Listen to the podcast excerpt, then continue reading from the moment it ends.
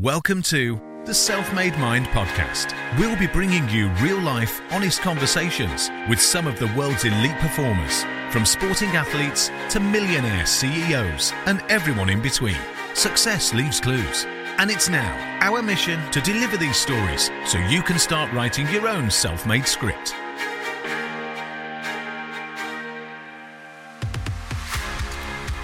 Hello, hello. Welcome to episode number six of the Self Made Mind podcast. My name is Alex O'Keefe. I'm Craig Billington. Nice one, Bill. Yeah, we've, we've got another another great episode for you for you this week. Uh, we interviewed a chap called Barry Leahey, MBE. Absolutely fantastic bloke. Um, sometimes I think you, you don't really know what to expect. We, you know, we've never spoke to these people before, but they were genuinely a, a really, you know, down to earth, down to earth guy, and we had a we had a really interesting chat with him, Bill, didn't we? Yeah, it was um, it was really interesting, and it, I think we've both gone into it a little bit down because of what's been going on with lockdown and that, and both came out of it like on fire, ready to ready to attack the day. Even though we'd recorded it at night, we were ready to go. I think, but yeah, yeah it was it was really good. Yeah, we don't like to be biased towards the guests, do we? But I think no. I think we both agreed that it was one of our favourite chats to date.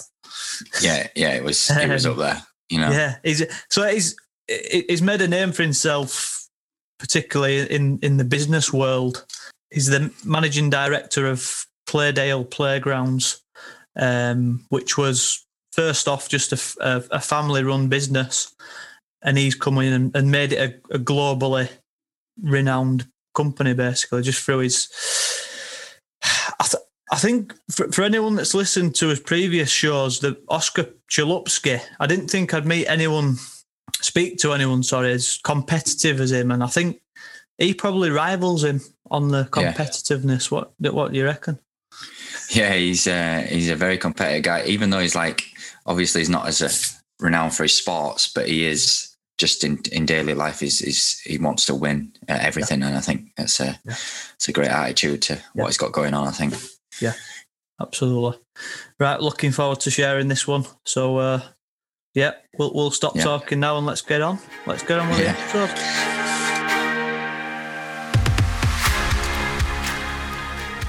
Okay, uh, a big welcome to Barry Leahey, MBE, to the Self Made Mind podcast. Thank you very much for having me.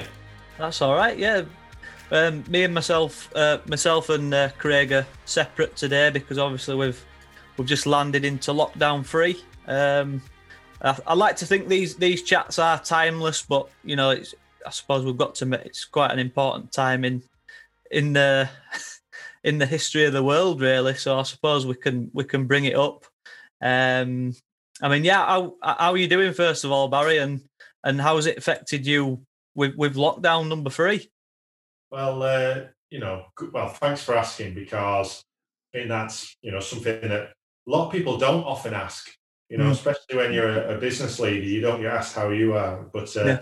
I appreciate you asking. I'm all right. It's a mean, it's a stressful um, home life, as I think the majority of people in the UK. I've got a daughter that's now homeschooling. I've got a mum who's got a full time job as well as, as myself, and we're doing the juggling, and we've got grandparents involved and, and mm. stuff. And I think that's the biggest worry. And obviously, you worry about the health of your family and your loved ones, and you you know, and all the mm. staff we've got. And that was our biggest concern at yeah. Playdale was to make sure everyone was safe and we're operating in safe systems, which yeah. we are. But yeah, yeah, let's just say I've had plenty of practices. It might come out over the over the chat around crises. I'm, I'm not one to waste a crisis. I'm not going to go start saying I enjoy it because I mean that'd just be a little bit wrong. But I do like it when you know we have to make things happen. So yeah, yeah. Uh, I think you run on adrenaline, don't you?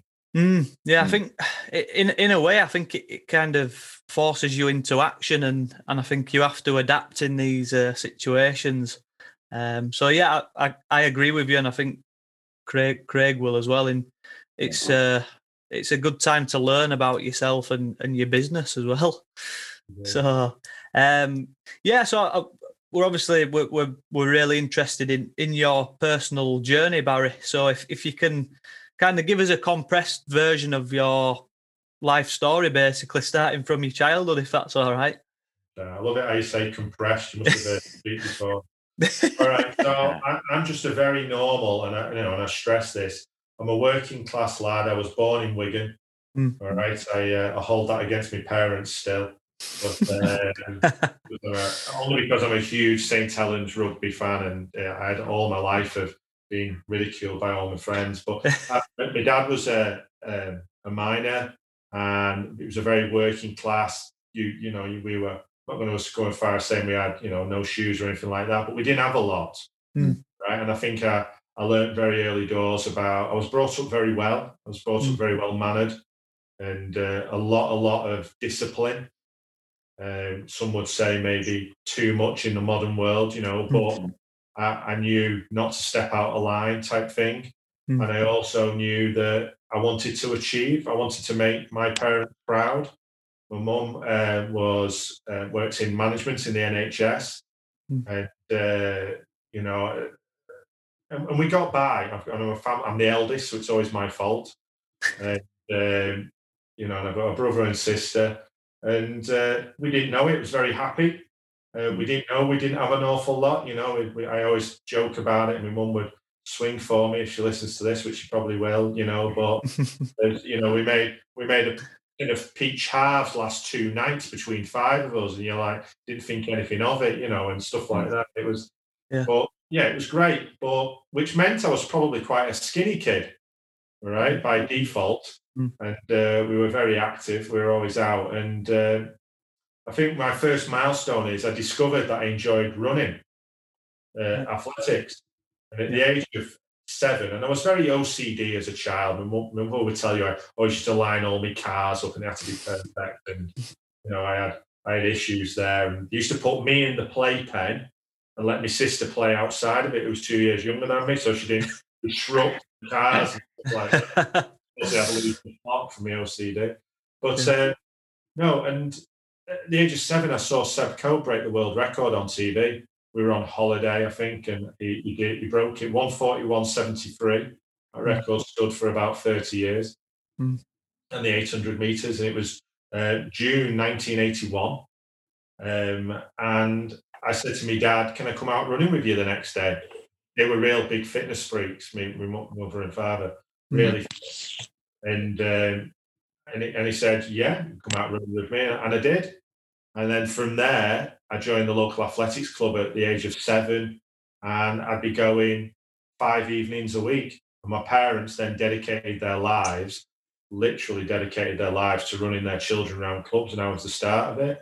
Mm. But you know, at one point, for the next ten years, I wanted to be Sebastian Coe, and uh, someone should have told me around about age eight that I was never going to be good enough.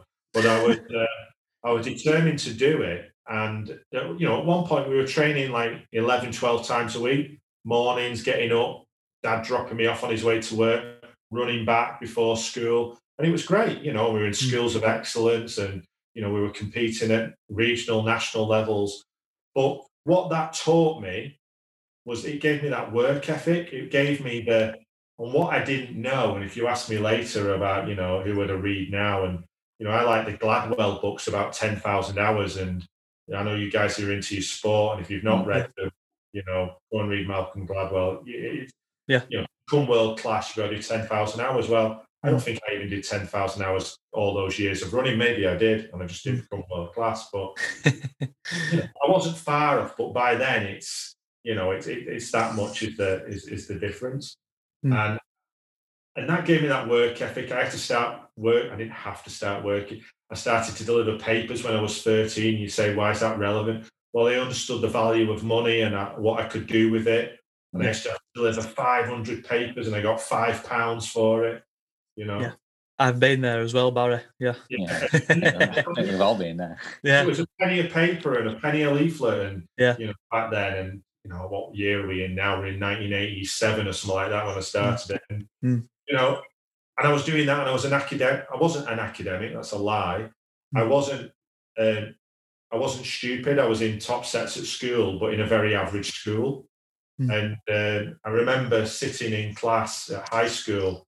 Was about 11 or 12, not in class, gone home one night and watched Blue Peter or something like that, and it said the top ten percent of people at schools today only go to university, and that hmm. this OCD in me and this competitive edge, and I don't like losing. I used to sit in class and say, right, there's 30 people in here. I've got to be in the top three to go to university. And no one in our family had ever gone to university. So I had this, I've just always got this desire to to better myself and mm. and work hard at it. So I'd study hard as well, you know, yeah. along with training and everything else. And and I tell people now, I say I work an 80 hour week every week and I have done for 25 years. And, and they roll their eyes and go, whatever, or course you do, or well, that's not healthy. Well, you know what? It might not be healthy, but it's who I am and it's been ingrained into me. Mm-hmm. You know, getting up at whatever time, going running, going to school, getting home, delivering papers, going training, doing my homework.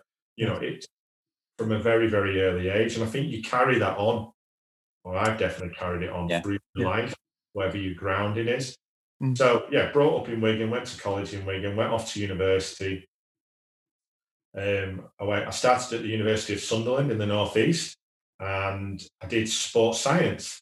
And I wanted to be the best exercise sports scientist in the UK. Yeah. Mm.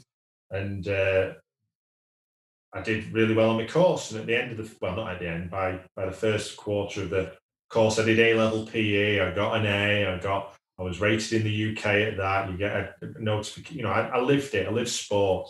Yeah. Sport, cricket, basketball, rugby. Played, you know, played an awful lot of rugby, and uh, so I wanted to do the best that I could do there. And I got the opportunity to go to the US, and I got a scholarship, an academic scholarship, to go to the American College of Sports Medicine, right. which is in South Georgia, which is was a phenomenal university. Mm. Yeah. Unbelievable. I was lucky enough to, when I came out of university, I used to design and build health clubs and gyms. And we redid Melwood for Liverpool in right. 1997, 98, 98. Yeah. And uh, Michael Owen had his knee injury. And we put one isokinetic testing machine in in 98, 50,000 pound machine, right? The university I was at in 94 had nine of them. You know, and, and Liverpool's was supposedly the best training complex in Europe. You know, and after it opened, we're showing AC Milan around and Inter and you know, Barcelona, I think, came over, you know, yeah. their physios yeah. and stuff. My university, five, six years before, had 10 times the amount what Liverpool had. You know, so a year that, well, just over a year there. And it was the hardest year of my life. Mm. Uh, but it was amazing. So I got used to, I don't know, living away from home and I'd always been on trips and stuff. So, yeah. and I just grasped that opportunity because I wanted to be the, to be better than everyone when I came back. And then I did my third year, then I was lucky enough to get a scholarship to do a master's on the back of it because again, I sat there at university and looked around and went, right, there's 40 odd people on this course, there's 20 courses around the UK. I'm gonna have to go and do a master's if I want to be like, you know, in the top bracket type thing. And and I've taught this about outperforming your competition at every opportunity. Yeah. Mm. Yeah.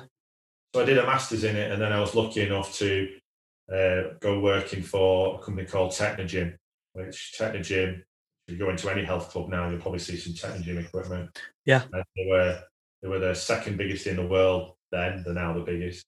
Um, and they were new to the UK and they were known as the biomedical science company then, not the wellness company. And it was all about how we can get sports science into gyms. And that's how I got onto my business career really. So that was me growing up. It was it was extremely busy. I like to say challenging but fun. Mm, brilliant. Yeah. So, yeah, go on, Billy. Yeah, the the um, going back to the the ten thousand hours, um, the quote that you're, you're talking about there. I've I've actually read that book. Um, it's an interesting quote because it is it talks about if you do ten thousand hours worth of training, you are classed as um, an elite athlete. Um, but I think it's more of a case of um, it could be in anything. I see it as anything. Mm. Like um, 10,000 hours of training in anything, you're going to be good at it personally. well, he yeah. gives examples. I, I, don't know which book it is. Tipping Point Outliers, I think 10,000 hours is in.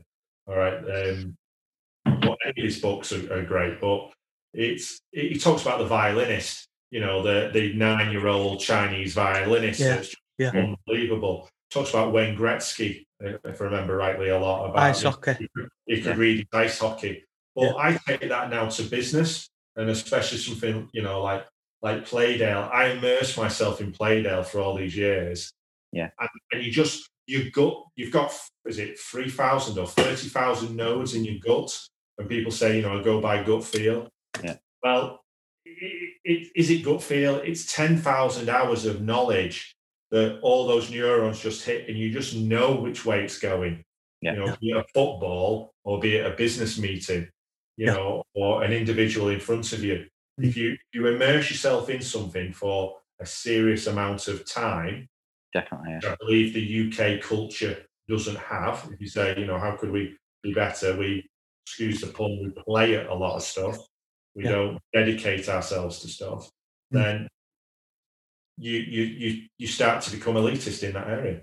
Yeah, yeah. That time is a massive is um, i speak about time a lot and when i first opened my business it was always down to time uh, management because a lot of excuses these days are i don't have enough time the amount of times people go i don't have enough time and it's Mm. like 20 minutes to do you know a workout or eat Yeah. something right or whatever and i think a lot of people just say i don't have enough time to get out of a lot of things so Yeah. time for me is a massive a massive one in, in business as well as anything else. Yeah, well, I Um, think you swap the word time for desire. Yeah. 'Cause Yeah. If you've got the desire, you've got the time. Yeah, Yeah. you make the time, don't you? You make Yeah, the time. it's not- Yeah. It's easy to do. You've got Yeah. to make sacrifices. Yeah. Absolutely. Um, what? Well, while we're, while we're on that, there, Barry, what what what would what sacrifices would would you say you've personally made then throughout your your journey? Some of the main sacrifices. Lots, uh, you know, be it so- socially, definitely, you know, as you're growing up, Mm. and uh, you know, being popular. Um, you know, you're lucky if you're involved in sport. You're, you're popular by default almost, aren't you? If you're good at something. You know? Yeah, yeah. Sport captured. So, all right. like the American jock type.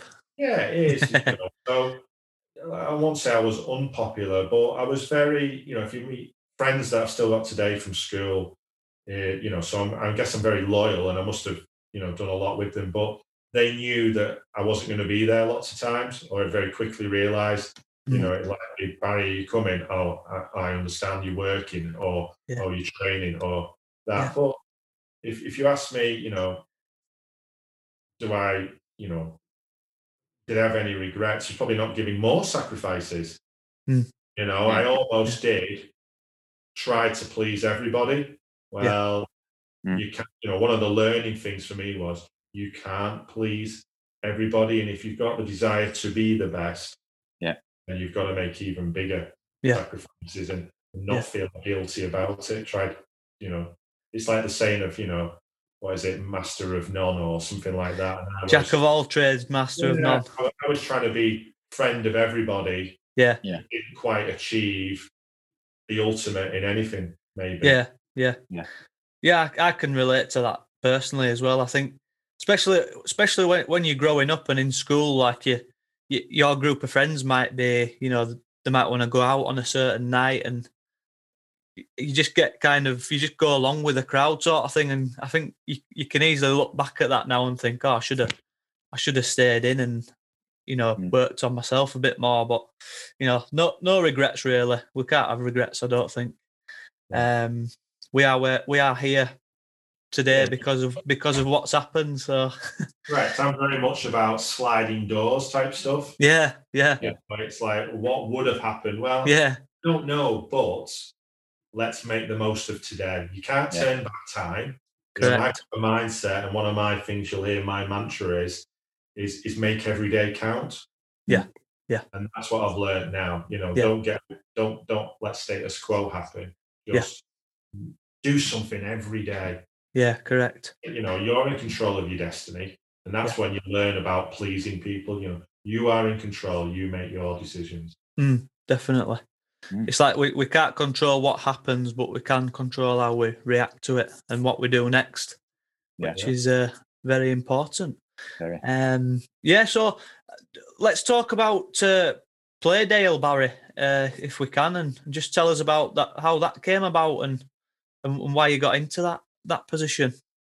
Okay, so um, I, I, was at Technogym and I, I did uh, four or five years there, and then I I, I got the big uh, one of my big learning points in life. I got um, people talk about headhunters and stuff, don't they? It sounds very grand. I got someone rang me up and said, "Do you want to work for the best company in the UK?" And I went, "Yeah." uh, oh, and, and, we'll pay you the best in the UK. And I went, yeah, definitely. and then, uh, no, and they said, right, well, they don't want you, right? Okay, well, that really is a red rag to a bull. And uh, but you've got to prove yourself. And I went for six interviews. It's a six-stage process, and, and I started to work for the Caudwell Group. And I don't know if you know John Caudwell. He owned Phones 4u. Okay, right. Uh, yeah. Other companies, you know, Dextra that provided the phones and the logistics, and yeah, Singlepoint was the airtime provider. Mm. Anyway, long story short, we sold it in 2001 to uh, Vodafone, and he walked off with 1.8 billion. And, uh, and and Vodafone wanted move to me to South Wales. So what I learned there though was how to manage and not manage people. So at Technogym, I had only a small team. Uh, I went to the Caudwell Group, mm. who were the most ruthless company in the UK you had to wear a long service badge when you'd been there a year, and like a status, um, which was great, you know, to get one. But um, it was, you know, you saw some how people rule by fear and things like that. But I had 160 staff, at, you know, at points in that that period there. Right. And that was a baptism of fire, and I realised that I had to improve my management skills. Yeah, you know, educate yeah. myself. Yeah, and that's when I started to read. Mm. I've always read. I've always read since an A level teacher made us read the uh, Times every day about the history of sport and stuff like that. And again, I'm addicted to making sure I read the Times every. But it's only once a week now on a Sunday. but um, but I step. He he made me starting to read, and you know, Tom Brown's school days back then or something like that. But mm. I thought, and then when I was you know in my early twenties, I started reading business books, of which now across just across from here, I've got like 250 books that mm. I just read. You know, not only a few pages every night because I'm knackered usually, but uh, you know, but I, I, I get through it. I'm not, you know, and and that's what started my development, if you like, of what I wanted to do next. Yeah. From there, I went working for the Yell Group, which was fantastic, which was Yellow Pages, yeah. right? Which is a very big, obviously, you know, several um, hundreds of millions turnover group, established for several decades, uh, very blue chip, very organized, structured training. Mm. And I worked in their training department, sales training department, um, and then up in Cheshire. But I wanted to get back into leisure, so I was only there a year. I learned an awful lot, and uh, I got approached after a year saying, "Are you still interested in leisure?" There's a family business play company based up in Cumbria. Hmm. I'm based down in Cheshire at that time. Hmm. I said, right, okay, what is it? It's, it's, children's playground equipment. Well, it wasn't really on me radar that, you know, I want to be in the sports world and, yeah. you know, all of this. And uh, anyway, I started there and uh, it was, like I said, it's a, it's a, it's a ninth generation family business. I'm actually the first person outside of the family ever to run that business. Mm. And um, and I, we, I now own that business. Mm. So, um, and I've taken it from being just in the UK. We've quadrupled, 400% growth on the turnover, and we now take took it into 51 countries in the last 10 years. Yeah, and uh, so that's what got me there, really. And mm. uh, I could tell you a hundred stories and, and learning being at Playdale and I'll let you mm. ask, but that's how I got to play there. Yeah, but just just one thing that that kind of stands out there, Barry. Um, you, you, said that you know the opportunity came up with with Playdale in the the playground sort of industry, and and it wasn't something that you was personally interested in. So I'm just kind of interested in asking, like, do you do you think that you have to be passionate about like the kind of industry that you're in, or is it just the fact that you wanted to, you were passionate about building the company rather than the actual industry itself? Um, listen, passion, passion helps. You have to be passionate about what you do. Mm. You have to be passionate about what you're involved with. It be a pen or you know, a, a, a you know, a, a, bolt, and you know, how can you be passionate about uh, you know screws? But I know somebody who runs a, a fixing company, and they are so passionate about what they do. You know, and I'm like, you know, it's a bolt and it's different size bolt. so, but you can't shut this guy up if you're on a call with him. You know, so eh, passion helps you develop, and it also, I believe, takes people with you because I mm. think you know, I think it's about action orientated values and, and leading by examples got to be one of your values. But for me to join Playdale, my passion was I saw something and I knew what skills I had. Yeah. And more importantly, I think I saw weak opposition, which is from my background of like, I can blow these away. These guys don't have structured processes. You know, we can take these guys from Division Four and we'll be in the Premiership in five years. And you know, it took six years, but that's almost what we did. And hmm. I'm back to back promotions. I'm just passionate about winning every day. Everything's a competition with me, you know. Yeah, yeah. It, uh, and I guess that's what really sold it to me. And they were decent individuals. You know, there was a lot of there was a lot of care and love hmm. that had gone into the business up to that point. Yeah, it was real. It was transparent. It was honest. It yeah. was a family business. You yeah. know, you feel it. So there was a warmth in it. Yeah, that's that's really interesting because, mm. uh, um, like personally, I I I own a, a window cleaning company, and I'm I'm very passionate about my my business. I, but the thing is, I'm not passionate about going to clean a window. I'm I'm passionate about helping people. So I think that's kind of similar to what you're saying there. It's a, it's a bigger bigger thing than the product. It's actually what what you're doing for for people. Uh, service and you can either just do it or you could do it in care. And I think that yeah. care allows it is what where the growth will come from. Yeah. And yeah. doing stuff right and yeah. to a level of detail. And by default, it will it will happen. Hmm. Yeah. if you're not passionate and you slap dash and, and you some days you let people down, guess what? You'll be mediocre at best. Hmm. Yeah you're passionate and you care about this business and it is this is my child and I'm going to make it happen. Mm. It'll be successful no matter what you do. Yeah. Yeah. yeah. I try and because I've got obviously um, staff members and I try and speak to them about uh, like just being just caring about what you do. Like a, a lot of staff, a lot of people will, uh, will get a job and it'll just be a job. Um, and I try and tell them if you care about it and you're passionate about it and you take a bit of time and love it, people will know when it's made right, other mm. than mm. other than when it's made like you just you know pulled out out of a fridge. Like I own a coffee shop, so I know a, a bad coffee from a good coffee. As yeah. stupid as it sounds, I've done it 13 years now. I can walk into a place and go, "This is a bad coffee. I don't like it." Mm. But I'm trying to tell my staff, you've got to be passionate about what you do. You've got to love it, because if not, it's just a job, and people, mm. customers, will know that from yeah. from just even just customer service, the way you talk to people. Right. And there's something that, you know, I've learned along the way is I now, or and I should say we, the team now, uh, uh, what we created is we employ on attitude. Mm. You know, yeah. we yeah. yeah, okay, we see CVs, we see skills and stuff, but I want to see the person in front of me, and I want people to care as much as as what we do.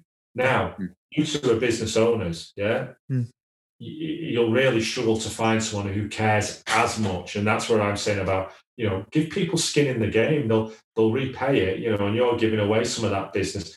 If they start to care about that business, you'll get a return on it. Yeah. And if you can find the people the right attitude that will, you know, come on board and buy into your plan, mm. it will grow. But it, it, they're hard to find. And yeah. you, you, yeah. you need to lead by example to show them you care about them.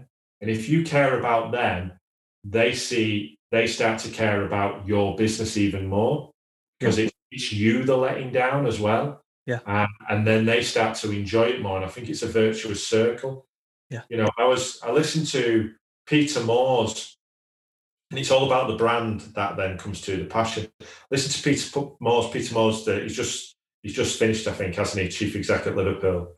Yeah. And right, uh, yeah, yeah. He, he, was talking about uh, employing Jurgen Klopp.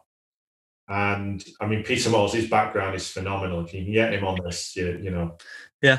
Yeah. You can you can link us up, Barry, if you want. Yeah, I'll, I'll drop him a line for you if you like.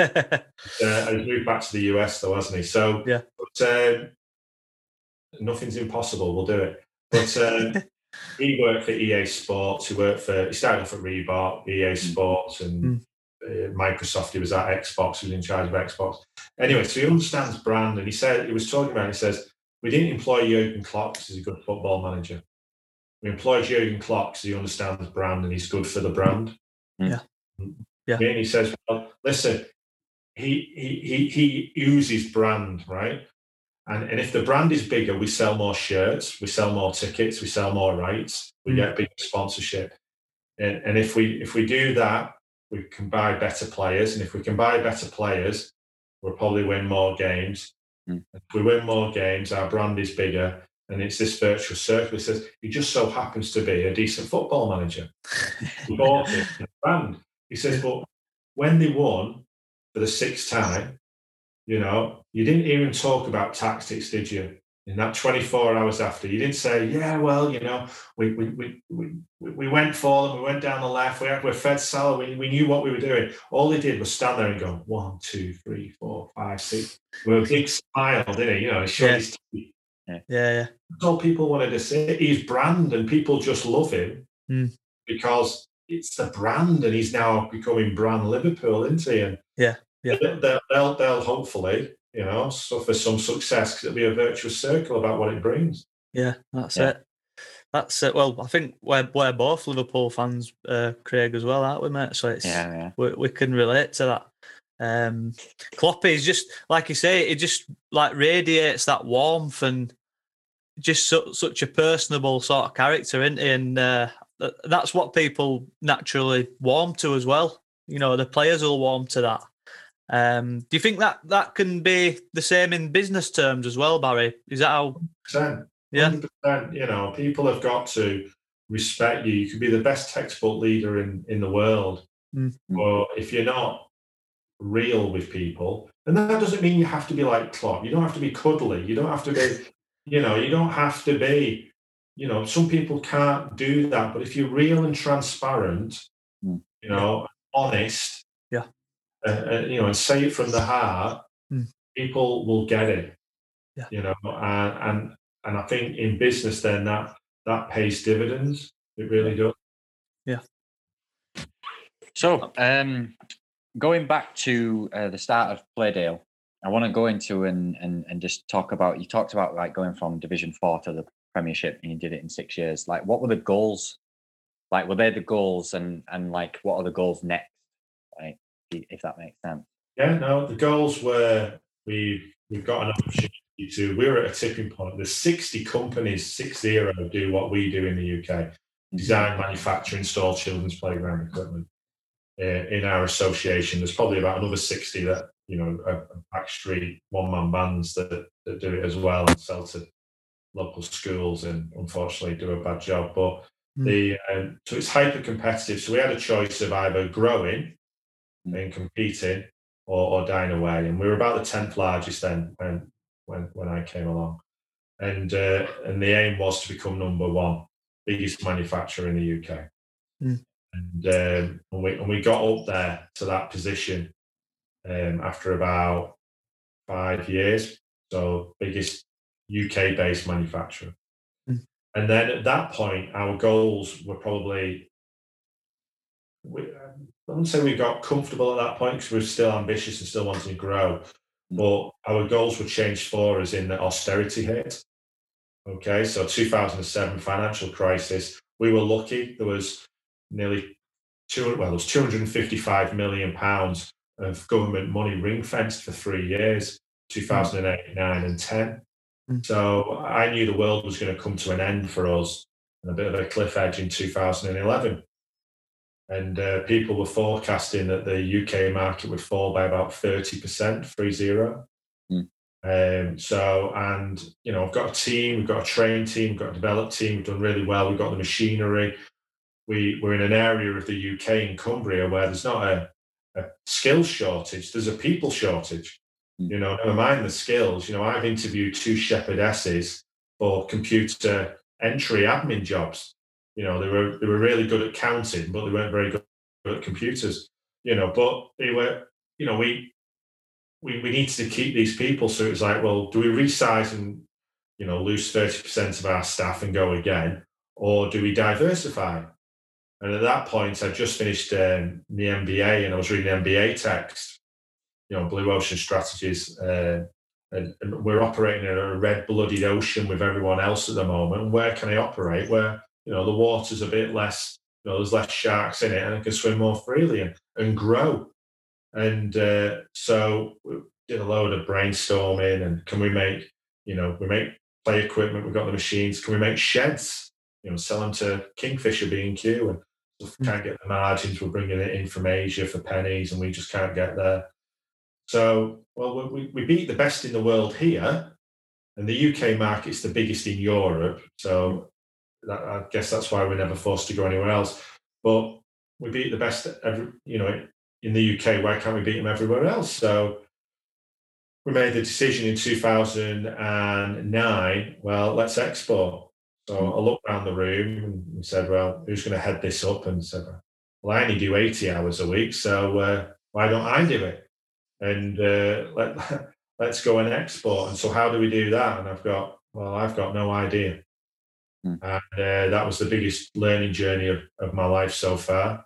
Uh, and that's when this last 10 year journey really started. And I went on a course, I, I Googled it, you know, all the search engines are out there. But I Googled it. And, uh, you know, it came back. I think it was Business Link or something like that. And it went UKTI, UK trade and investment. And I went on a course for a weekend and down in Liverpool and came back with about 10 or 12 actions and uh, said, right, went back to my board team that we developed and said, right, we need to do this, we need to do that, we need to change the, the equipment. They all looked at me like I had two heads and, you know, it was like, but we haven't got any orders. What do you mean? You know, in China they need this or in Belgium they need this. And, and uh, and I'm obsessed with action. So that same sheet still exists today. From those 12, there's over 700 actions on it now. um, years on, coming up to 12 years on, and uh, and we started our journey on, on how how to learn how to export.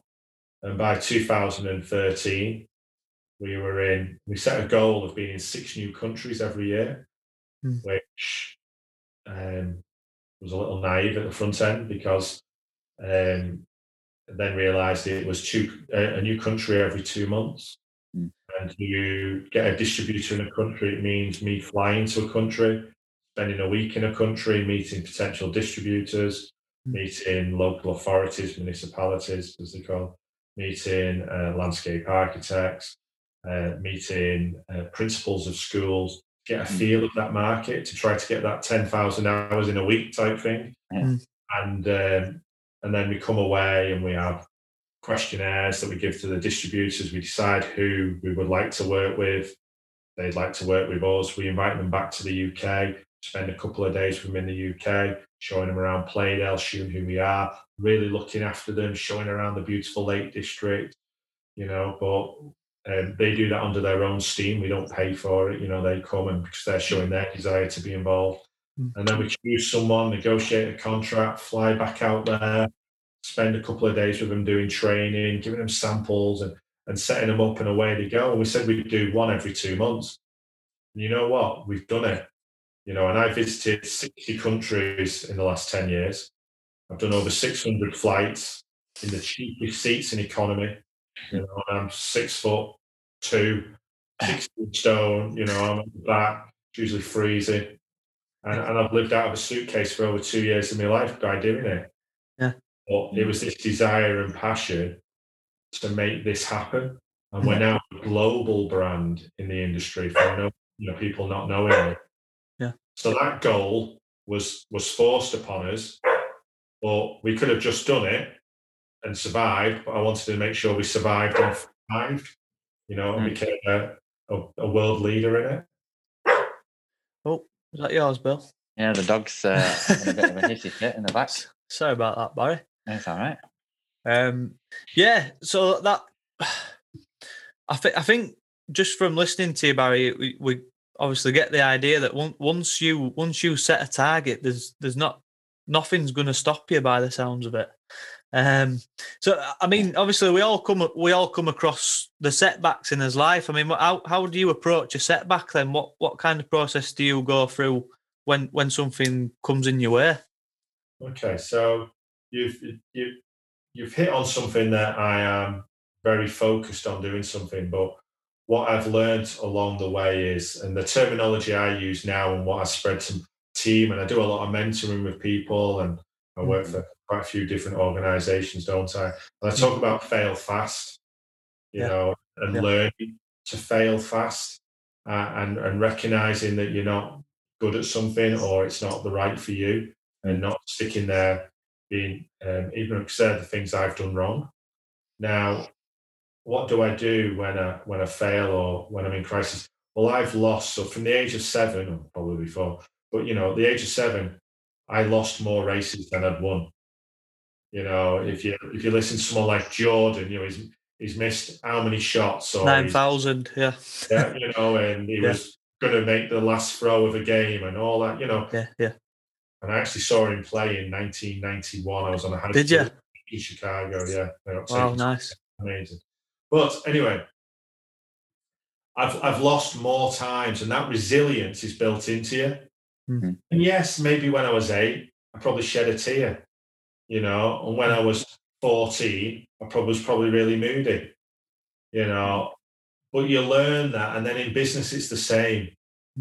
Do everything, cover every single base, and if you've done everything right, then you know maybe it wasn't worth winning. But if you can honestly say you've done everything, then you know what you lost. And and, and the more you lose, the more you, you get used to it. You don't you should never come complacent about it. Mm. Mm. You know, hey, so what? I lost. You know, I want people to be bad losers. Mm. You know, I, I don't want a good loser on my team because they won't have the desire to win. You know, it's like I, I want to see some passion around it, but it's learning it, it's compartmentalizing it and going, right, that's what's happened. Let's assess it. Let's dust ourselves off. Yeah. Different people handle that in different ways. And I'm not sure, that's, you know, sport, sport or business. You know, some people might have to escape for a day the next day and go on, you know, a 20 mile hike and come back refreshed. Some people can go through the door and they're okay. You know, it's, uh, but it's about analyzing it, compartmentalizing it, as I said, and then and then moving forward. Yeah. And getting excited about your next goal. Yeah. You know, I've learned from that. I've enjoyed learning from that. Mm. I hated not achieving, but I've enjoyed learning from it. Yeah. I think that takes time to to to learn. And they're the things I've learned. You know, I'm 46 now. Yeah. Things like that have probably come in the last 10 to 15 years Mm. of actually realizing I enjoy learning from not achieving. Yeah, Yeah. it's uh, it's it's a, I think it's a massive one. Is we have a, a good saying, me and Alex. It's um, you don't you don't ever lose, you learn, and um, Mm. I think I think losing can help you. It helps you. I always say it helps you more than it, winning does, because as much as winning's nice, it, once you've lost something, you know how uh, you can you can get it in your head and take action and go. You know what? I'm, next time it's gonna be flipping. I'm not ever losing again. Basically, that's how I say it anyway. Yeah, you've got to know what an error is to know what right is. Yeah. Yeah. Yeah. Yeah. And it's like that didn't feel right. You know, go back to, you know, a, a Jordan basketball training. You know, you you know, don't you, when you when you release that ball for a, a three point, you know when it's got you know it's going in. Yeah. You know, you guys at your football, when you hit that ball sweet. Yeah. Mm. Yeah. You, you you know before it's hit the back of the net. Yeah, moment it leaves your foot, yeah, you know. It- it- it is, isn't it? I, I, you know what great feels like, but you've got to have done. I don't know how many thousands of kicking it and going. Uh, that that didn't quite go right. Yeah, Yeah. yeah, right. But you always know what right feels because of those errors. Yeah. Correct. Definitely. Yeah, um, yeah, brilliant. Um, so for for all of your efforts, uh, Barry, you've you've actually been been awarded the the MBE. Then, so you just want to tell us about how how that came about and and how it made you feel, basically. Um, I uh, well, it- came about for so from 2012 ish. I uh, I've done an awful lot for Department of International Trade, UKTI as it was, Mm. so Foreign and Commonwealth Office, and uh, I, I'm, I'm very much about helping others. I believe in a virtuous circle. You know, Mm. doing this, I'm hoping somebody will pick one tiny thing out of it. They listen to it and it helps them. You That's know, yeah. recommend other people to do that. You know, but I'm very much about well, people have helped me, and and I can you know I can list the people that you know really change your life and helped you, and I just I believe in in giving back. So when someone asks me for help, I don't just say I'm going to do it. I do it. So for DIT, I probably spoke to you know, hundreds of companies to help them on their export journey. And not Mm. only spoke to them, I've shared my export plans and I've helped them with export plans and I'll, I'll stay up till midnight doing it. And I've presented in the hundreds of times now to, you know, tens of twenties of companies and, Mm. and all of that anyway. And then they obviously recognised that over a five, six year period and the Foreign and Commonwealth Office nominated me for for, for an MBE of my efforts and, and helped write the UK export strategy. And, and it was a it was a it was a major surprise and it's a it's a very humbling. Moment, you know, a, Mm. a working class guy that just wants to do well, you know, and it, it, it's amazing. It's very special for you know people like my parents and, and stuff like that. But it, it was more special for them, and it's a bit surreal. And I really struggled with it for the first couple of years. Mm. That I'd been awarded an MBE, and I was Mm. I wouldn't say embarrassed is the embarrassed is the wrong word, but awkward around it. Yeah. You know, and uh, you know, it's coming up to three and a half years now. And uh, you get the imposter syndrome. Mm, yeah. and, you know, and it's like, you know, Yeah. you- what you know, should I, shouldn't I? And and therefore it's driven me more to give back even more. And Yeah. if you if you look me up, you know, you'll see I do an awful lot of pro bono work for different organizations because I enjoy helping others and I Yeah. enjoy giving back. So Yeah. it's a great moment, something to be very proud of. It's with Yeah. me for forever, isn't it? Yeah, But, uh, I, I feel very lucky to have, have done it, and there's lots of other people out there that you know just as worthy, and I hope they get recognised at some point. Yeah, absolutely. Yeah. Um, I think you, you're just saying there. You, you- at at the end of the day, it's just. I mean, it's just a couple of uh, letters after your name, but y- you've you've done it for a genuine sort of from a genuine place where you, you just want to help people. Um, but rightly so, you have been awarded for that. So, um, like I say, the, the imposter syndrome that that's another one we've we've spoke to um, a pretty famous like film writer from from Hollywood, and he and he talks about um, a time he got taken up to the to the Oscars. He got nominated for an Oscar, and he just kind of had that moment where he thought, "I, I don't belong here." You know, like, he come from he come from a working class background as well. Um, but I think he's come to. I think do you, do you come to terms with accepting that it, you should be there, basically? Um, yeah, you know, I've been I've been lucky enough to go to garden. Before that, I've been to the garden parties at Buckingham Palace. You know, and I'm like cleaning clearing my plate. You know, and I'll take. Well, I don't think you should lose that. You know, I think that's great. I go to, you know, I'm lucky enough. I, because of what I've done and who I work with, I, I'm very, very well networked, and that's you know one recommendation I'd, I'd give anyone listening is is get out there and network. And I'll tell you something about this in, in a little while. You know, it, it doesn't come easy to me, but put yourself out there. And and and I'm in the room with some, you know, supposedly important, influential individuals. Hmm. Yeah. And and for all the money in the world, I wouldn't want to be like them, you know, because I've experienced, you know, really rude, arrogant individuals. Mm. I've experienced some amazing, some fantastic inf- people that, you know, very inspirational and Yeah. wow. But um, yeah, the, it doesn't change anything for you. It doesn't give you anything. I can get married in St Paul's Cathedral, but I'm already married, so I can't do that. Uh-huh. Uh, you know, it, it's so I, I, think I've got used to it. I don't mind talking about it now. Yeah. Um, and I hope it inspires other people. I guess is what I've got used to. It is people go, "Wow, you've got that," and I'm going, "Well, we've hard work. I did this. I've developed probably I don't know hundreds of millions of pounds of export for the UK government, and it, and someone's recognised that. Then yeah. You can do that, you know. And that's why I try to talk about, you know, my dad was a miner, and it, it, anyone can do it, guys, and, and it, hopefully it'll inspire people to yeah hmm. get on with it. Yeah, yeah. I mean, just just by listening, I mean, we've been going what, 50 minutes now. I think just by listening to what you how you talk about just business and your life and the passion you can sense that you you know you you, you pretty much deserve it. And um and just even just the case of like you just said oh i'm from a working class family like you can tell you're not one of those people you'll talk to and it'd be like i'll just brush you off to the side. It's kind of like you know oh, I'll, I'll help you as much as you want. You know you you could be earning millions and it's like i'll help you as much as you want to Mm. get to where you want to be. And y- Mm. it, you know it just comes across as that speaking to you now. Um so yeah um i mean Yeah. well done on getting an mbe as well that's you know an achievement in itself Yeah.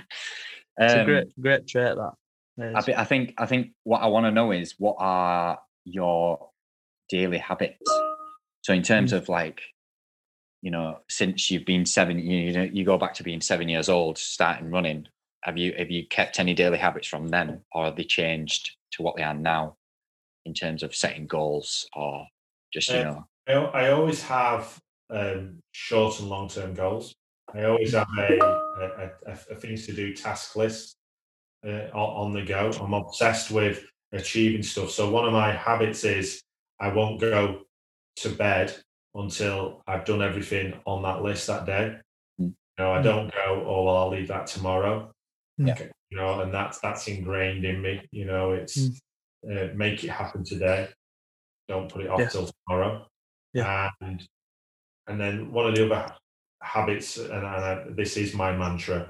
And I was lucky to meet a guy a few years ago, and he talked to me about my purpose, and that really helped me. You know, and he mm. says, "So what's your purpose?" And I sat there for a few minutes and came out with something, and he he ripped me apart and said, "You know, that's bullshit." Da, da, da. purpose, you know, and I'm like, no, that's bullshit. What is your purpose, you know? And that's when I came out with. It took me, you know, a few weeks and different iterations of it, and what my attributes were, and you know, and I want to be remembered as a great business leader that helped others achieve great things. Yeah. You know, I want to be respected for that, and, and obviously I want to be a great father, and, and, and all of those things are in there, but around business. And uh, so my my habit is make every day count. And I want to keep it really simple. Yeah. And people go, What do you mean by that? I'm like, I don't want you to have status quo. You know, I don't want you to go out and do the same round on on the window cleaning without that day doing something to better yourself or better your business. Yeah. What do I mean by that? Well, better yourself. You may have got fitter and leaner. You're pretty Mm. fit lads anyway. You know, it was, you know, it, it, or I've read a book. I, I, I- you know, I've read half a chapter of a book. I've improved myself there. Yeah. Or I've sent out X amount of um, new inquiries to to take over a new round, or you know, I've, looked at getting another premises for me, expand my coffee shop. Every day there has to be something that's making you move forward. It's very easy to get lost in the day to day. You know, and says, "What have you done today?" Oh, it's been a manic day today. I've done 500 covers. You know, oh, it's been mental. Da, da, da. And I'll be like, no, what have you done today that has moved you forward? Yeah. Mm. What do you mean? Oh, did you read? Did you read an article? Did you listen to a podcast on your way in this morning? Yeah. You know, did you get that extra session in the gym? So then you're healthier, fitter, stronger. And that is something I believe in. Wellness is definitely Yeah. part of, you know, my life. And, Mm. you know, I'm proud of what I did here. You know, a couple of years ago, it's two years ago now, I took part in a, a, a charity uh, boxing event. I was going to mention this to you, Barry, because I've done one as well. Right, well, I've never boxed in my life, and uh, Yeah. I don't know if you've seen my video, but um, I, I obviously got obsessed by it that I couldn't lose. Mm. When I found out I was fighting a guy that was a ninth dan black belt and being on TV fighting two people, thought maybe I've got an issue here. But um, anyway, but it- it's about health as well. But that was for me, that was bettering myself because I lost two stone doing it. Yeah. That's hmm. probably the fittest I've been for 20 years. Yeah. And guess what? One of my short term goals is now New Year's resolution. And it's a real one, you know. Hmm. I'll weigh myself virtually every day. You know, I'm going to lose two stone again because that was two years ago and I've put two stone back on. Yeah. So those habits are always very front to me, a little bit obsessive. Hmm. Yeah. Yeah, yeah. Um, yeah, just just talking about a bit more about the um, the white collar boxing then, because obviously I I did it myself, Barry, and you can probably a- a- agree with me that you might you might think you know what getting punched in the face feels like, but until you actually get punched in the face, it's a bit like it's a bit of a it was definitely a shock to me anyway. Um, I, I'm guessing you you went on to beat this ninth ninth uh, ninth Dan black belt then. I'll uh, I'll let you I'll let you watch the video. won't take very long, but Yeah. um, yeah, well, there's there's a famous there's there's two famous saying, isn't there? There's um, Stormin' Norman, the American general who went into you know went into Iraq in the nineties. You know, he says uh, there's a everybody has a strategy until the first engagement, everyone has a plan until the first engagement with the enemy, and then Yeah. the plan. You know, you've got to be able to strategize on your feet and, Yeah. and things like that. You know, you can take that into business. And Tyson said, Mike you know, Tyson, yeah. plan until someone smacks you on the end of the nose. Yeah. You know, I had guys, I got obsessed by it. I, mm. I joined three different boxing gyms. Yeah. I was there at 5 a.m. in the morning doing classes and training because I had to because of work commitments. Yeah. You know, um, I, I realized I have been punched on the nose because I played rugby and not football. So, you know, I, it's you know I, I, I guess that's what they said to me in the first sessions because all the lads were younger than us. They were all all ripped. They were all you know i used to be a cage fighter i think was the common saying. But uh, they were all you know they, they were all um, very well very wealthy a lot of them uh, from the finance world from manchester it was called manchester business heavyweights Right. um, you know we had nigh on 600 people watch Yeah. was, we raised 150,000 pounds. You know, it Brilliant. was people people took it very very serious, and I, I obviously did. And when I found out I'd been paired against, which only happened about I don't know a month before. Yeah. But um, I, it doesn't matter who I got. There was I don't know, there was 30 of us that started, and there was um, 12 of us chose to fight. Mm. Uh, you learn a lot about yourself in that training.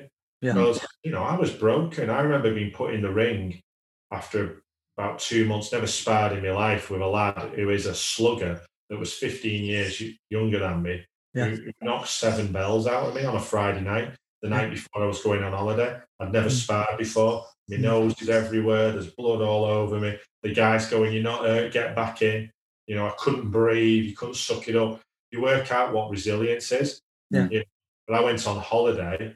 My wife wasn't best pleased. I was turning up with two black eyes. But, um, you know, but I trained every day on holiday in the gym because I'm Mm. like, and I, you know, I realized how slow I was and, and stuff like that. But um. You, you learn tactics, and I can tell you now that this guy hit me the first punch of the fight. I had a strategy for three rounds. He caught me in his very first punch. The plan went out the window. The blood went to my legs, fight or flight adrenaline. I don't think I threw a punch, felt like forever. All right, but it was probably two, three seconds. And then this planning and training goes into overdrive in your head. If you watch it, I'm frowning like I usually am. All right. And uh, you'll see me working round the wing uh, ring and I'm going jab, jab, jab, jab, and then he's jabbing me and we're, and then it goes right. Okay, I'm back in the motion now. Then it's like catch the jab. You get taught, don't you? Cat, you know, Mm. catch Yeah. his jab, and then you get taught catch his jab, move it away, catch his jab, move it away. So unfortunately for him, I, after about 40 seconds, and it's never happened before, and supposedly it can't happen with 16 ounce gloves, but after about 30 odd seconds, I, I get it into my head of catching the jab, moving it away, and I shut my eyes and hit him as hard as I could. And uh, unfortunately, I went to hospital and he had to spend the night in, uh, being monitored. But uh, Bloody yeah, if you ever watch the the full five minute video that's on YouTube, it's um, the guy says, "Well, thanks for that, Barry." It was the guy out of Phoenix Nights, so it was fantastic. Andy Burnham um, was brought us into the ring. Right. Robin Reid, ex world champion, was the referee in the ring with me. Yeah. And uh, there was a guy from Phoenix Night, one of the lads from Phoenix Nights, he says, uh, Well, thank you for that, Barry. We were running 10 minutes behind, but we're about bang on time now. Well, you, you learn a lot from the process, and I've got an Yeah. awful lot of respect. I was never into boxing before that, Mm. you know, but you know, people like Fury and stuff. I've got a lot of respect. Oh. The dream of saying I know about technique now, Mm, but mm. speed and physical agility, Yeah, their mental toughness. Mm. Yeah.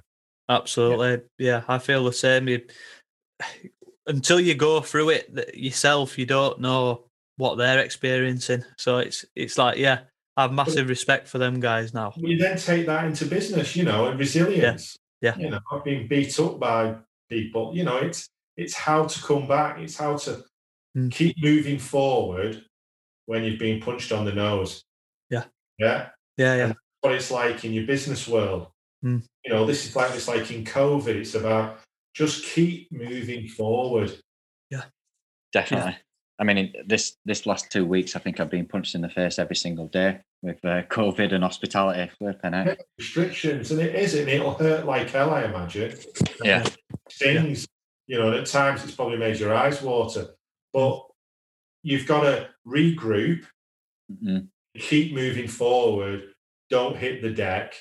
You know, get knocked down six times, get up seven, what Ali said. You know, it's Yeah. just keep getting up and you'll be the winner.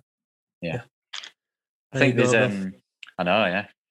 Um we we spoke to uh, a guy um who- the actually one of the latest episodes, Lou Campbell, and he's just started a new challenge, the 75 days challenge. If you're um if you're looking for something to do, that is a that is a challenge. tell you now. 75 days strict, straight. Don't tell. Barry that. Don't tell Barry that. Don't yeah, I think I think it'll be right up your street. That you know, very good, very good stuff. Um, if you want to, if you want to look into that, we can try and send you over some sort of plan. I think or whatever it is. Um, but yeah, um, that's you know, I think I don't know about you, Alex, but that is. Uh, I think I've pretty much got my fill for today. That is a, a very, very good chat. Yeah, Right. yeah. I Um, mean, for for the purposes of, of, of the podcast, I mean, we could probably do a- another episode completely with, with you, Barry. Yeah. Um, but if- if we can just kind of start to wrap it up, we've just got a few questions that we we finish with. Um, so if you can give us a fact about yourself that most people won't know, if you can. Okay, I'm uh, incredibly shy. Right. Okay. Right. Okay. Incredibly shy. So I've done over 600 flights now, and I've Mm. never spoken to the person next to me. And it's not because I'm arrogant; is I don't really do small talk. Yeah. Right. And being what I've done, and the same in business, I've presented to 3,000 people in auditoriums and been on stage, and people get off and go, "Wow, you killed it!" Mm. Right? But um, it's because I've kept stretching the envelope, or you know, talk about the left hand, and you know, if you keep doing it, you eventually, you know, it doesn't come back. And I Mm. guess I've put myself out of my comfort zone enough times. But Yeah. uh, yeah, but by choice, um, I, I, you know, I don't speak to people in lifts where my wife makes friends in lifts. I, I hate I hate being in lifts. Yeah, well, I'm not the best, but uh, a lot, a lot of people don't don't believe me when I say it. But yeah, Mm. so There's Yeah. no wrong with that. Small talk's a load of crap anyway, isn't it? So it's it, it's pointless. You just get straight to the good stuff. That's what it's all about. I think that's why I've got about a million friends. I talk to anyone and anyone. yeah, I do. time- at I do too. I'm just Bill, and I, I admire that, and I look at people like that. You know, my wife genuinely, she makes friends in a lift on the first day of holiday. And I go, Yeah. How did you do that? You know, it, it baffles me, and I'm, you know, I- it's a skill that I'm, I'm jealous of, but I just, yeah, I, I can't do it. um, so yeah, uh, next question is: If you had the power to invite anyone into this interview, can be dead, alive, or, or whatever, who would you choose and why? Um, listen, I, I look up to a lot of um, business people, you know, the, the the Branson of this world, and and their you know their, their audacity to try it and do it, and. I've got some great friends now in business that really inspire me, be it you know big names or, or little names. Mm. But um, I think it'd have to be a sporting great because I get, Yeah. I- I- you know what makes your hairs at the back of your neck stand up. Yeah. Someone, you know, Muhammad Ali or Yeah. uh, and it, it, it would just inspire me and egg me on and Yeah. Yeah. Yeah. a little bit and say, "No, you do it," and just push back and stand up to me. And Yeah. I, uh, yeah, I was very lucky in the training in the white collar boxing. There's a guy called Geoff Thompson, and Geoff might someone that you might want to look up. He's Manchester based. Geoff was a world karate champion Mm. Right. times. He was a gold medalist in uh, or 1980 Olympics, something like that. He's on about going to the Tokyo Olympics, age 60 something, and doing karate again. He came and started with me. His son was a boxer in Muhammad Ali's um, boxing training camp in Louisville, Kentucky. And Right. he's his son to the boxing club in Salford, and he got in the ring and sparred me and just kept on hitting me on the nose and. But people like that inspire me. You know, people that have done it. Yeah. Yeah. You know, have really done it. It's Yeah, yeah. hairs at the back of your neck. You know, like Yeah, yeah. definitely. Yeah, I'd love love to have a chat with with Mohammed. Uh, that'd be great. Yeah. So, Mm. um, yeah. So, uh, just just to finish on then, uh, Barry. Just to finish on a high note, you know, to anyone that's looking at really starting the journey or making that leap to, you know, becoming a business owner, or what what kind of final advice would you would you have for someone? Okay, I think it's in a few phases. Plan, but don't get stuck at a plan. Mm. You know, Nike have got it great, haven't they? Just do it. Just do it. Yeah. I- I'd love everyone just to do it, but Mm. that will help you fail fast. There has to be a plan. There has to be actions. There has to be, you know, there has to be a journey out there that has then has to adapt. And go back to this, you know, that you'll get curveballs, you'll get global pandemics, you'll have to adapt, but have a plan that you can measure and not get complacent against. This is where I want to be, Yeah. and I'm uh, by X, and then evaluate it and just keep evaluating it. Yeah. And when I say evaluate it, I usually mean know your numbers. So Mm. plan, then just do it. Get boots on the ground. Make it Action. You know, and if you fail, so what? Dust yourself off and go again. You probably didn't Mm. plan enough, it means, or didn't train enough, or didn't think it through enough, but learn from it and go again. You know, you have to go and get another job for a year and save some more money up. Go again, but plan in that six months. Don't just. Mm. And then once you're doing it, just keep evaluating it and think about your competition. Be obsessed with winning. Yeah. Because if you're obsessed with it, you will make things happen. You know, I'm a believer in The Secret. I don't know if you've read The Secret. Absolutely. Yeah. Rhonda Byrne. Yeah. Yeah, exactly. You know, and Yeah. if you think it and you believe it, you will put things in place subconsciously to Mm. make things happen. Yeah. You know, that's been about being obsessed with it. So yeah. Brilliant. Yeah, Yeah. that's perfect way to to wrap it up there, Barry. It's uh, I've got to say, I'm just going to put it out there, but I think that's probably been one of my favourite conversations today. That one. Yeah, it's been a yeah, it's been a good one. So, cheers, Barry. thank you. You've been, and you know what? You've been my favourite one of today. Yeah. cheers. O- only one, then I'm guessing. No, I've had hundreds, but it's usually been around issues and problems. So, uh, yeah. so, at the end of the day, and it's nice to have a conversation with people that obviously want to do good and, and help. Yeah. And you can see the passion in, in what you want to achieve as well, lads. And I wish you all the luck. I really do. Yeah. I appreciate your, your time, Barry, and, and we wish you wish you all the luck as well going forward with, with your with your journey. Yes, and um, I'm sure Bill, if you're ever stopping by in Halifax, Barry, call for a coffee at, at Billy's place. Yes. No, I'm not, no, I'm not in Plec Halifax, as I used to say, because uh, over that way. And uh, yeah, no, if people need to get hold of me, they can get me on Twitter yeah. or me on LinkedIn, you know, uh, or mm. email me. You know, there's yeah. only, uh, it sounds arrogant to say there's only one Barry Leahey, but it's still calling me Barry. So you can find me quite easy. You know, yeah. Is L E A H E Y. And yeah. anyone that needs any help who's listening to this, just give me a shout and you'll always get a reply that day. Yeah. Yeah. I can, I can vouch for that. You come straight back to us. Right. Brilliant, Barry. Yeah. Fa- again, thank you, mate. And yeah, best of luck with your future and we'll we'll catch up soon. Okay, guys. Take care. Thank Take care, mate. Cheers.